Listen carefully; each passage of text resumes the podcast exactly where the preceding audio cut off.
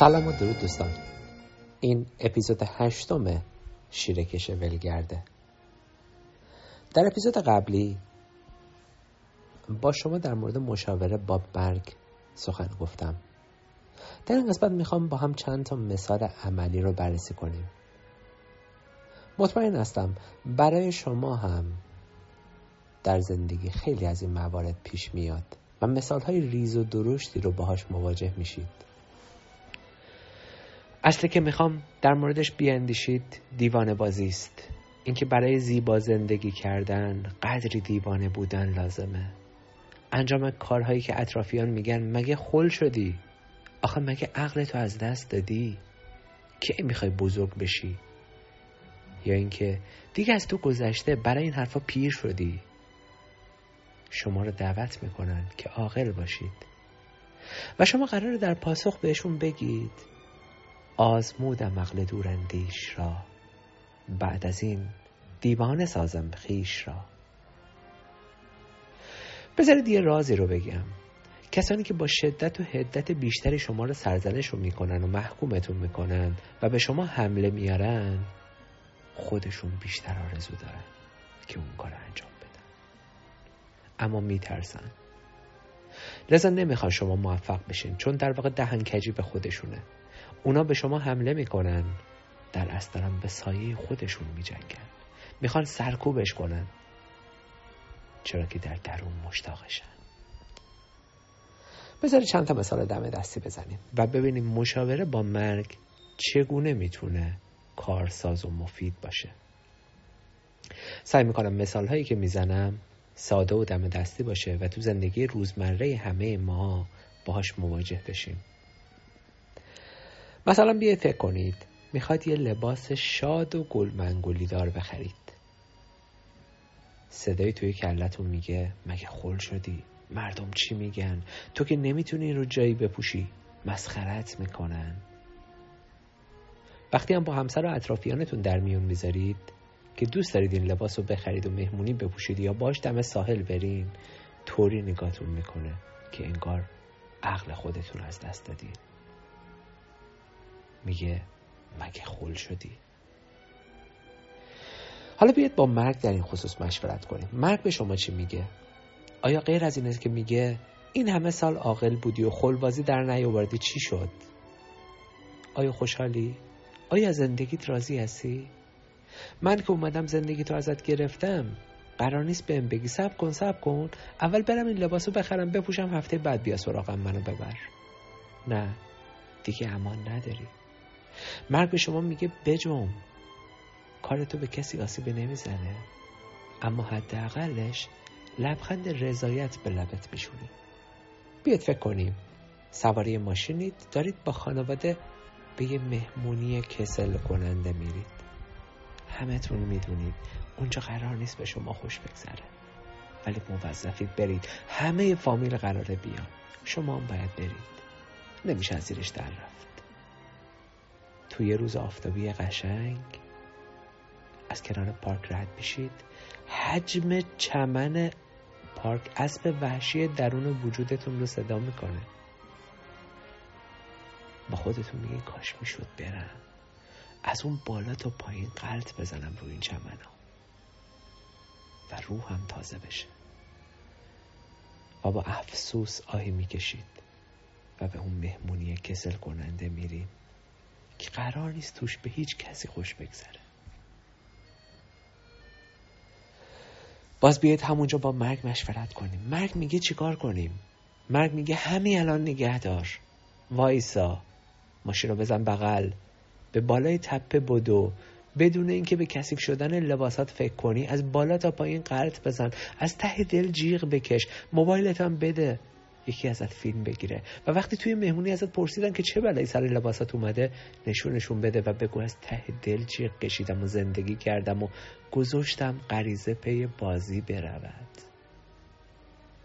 تازه از من میشنوی، چند تا پشمکم بگیر با خودت ببر توی مهمونی تا قدری آدم ها چسبناک زندگی بشن و دست از چسبناکی باورهای کهنه خودشون بردارند. تازه کار قشنگ‌تر اینه که اونا رو هم دعوت کنی. به جای یه عصر کسل کننده توی خونه، همه با هم با همون لباسای شیک و پیکشون بلند بشن بیان توی پارک، از چمن‌ها بالا برن، قلط بخورن بیان پایین، تاپ سواری کنن، از ته دل جیغ بکشن، بیاد گذشته‌ها گرگم به هوا و قایم موشک بازی کنن. مطمئن باشید اولش به شما میگم مگه خل شدی، ولی در درون همشون با شما موافقن، چون بعد از ظهر نه تنها برای شما بلکه برای اونام کسل کننده است و از این تنوع در درون خودشون خوشحال میشن، اما هیچ کدوم جسارت و جرأت این که بلند بیان کنن رو ندارن. پس شما همون نقش اون کودک شیطون داستان پادشاهی رو بازی کنید که خیاطا سرشو کلاه گذاشتن و بهش گفتن لباسی بی‌نظیر میخوان برات بدوزی، لباسی که فوق‌العاده است و ویژگیش اینه که آدمای احمق نمیتونن این لباسو ببینن. پادشاه میرفت سر میزد و میدید که اوکی هیچی نیست به نظر وقتی دارن میدوزن، اما نمیخواست کسی بفهمه اون احمقه، برای همین حرف نمیزد و روزی که اون لباس رو پوشوندن که در اصل لباسی نبود و توی شهر رفت، همه آدم ها داستان رو میدونستن و هیچ کس نمیخواست احمق جلوه کنه، پس هیچ کس حرف نمیزد چون همه باور کرده بودند که فقط احمقا هستن که این لباس رو نمیبینن. تا اینکه یه پسر بچه کوچولو فریاد برآورد که پادشاه لخته، پادشاه لباس نداره. آره، اون کودک درون شما میتونه نقش همون پسر بچه رو بازی کنه و بگه که آره من قراره بیاد سر وقتتون. پادشاه شما آدم گنده ها لخته، دارید خودتون رو گول میزنید چون این مرگ به سراغ شما میاد و اون وقت میبینید که لخت و اور قراره برید. تمام این لباسای شیکی که پوشیدید واسه این مهمونیه و نگران این هستین که کثیف نشه، قراره با کفن عوض بشه، قراره لخت لخت باشید.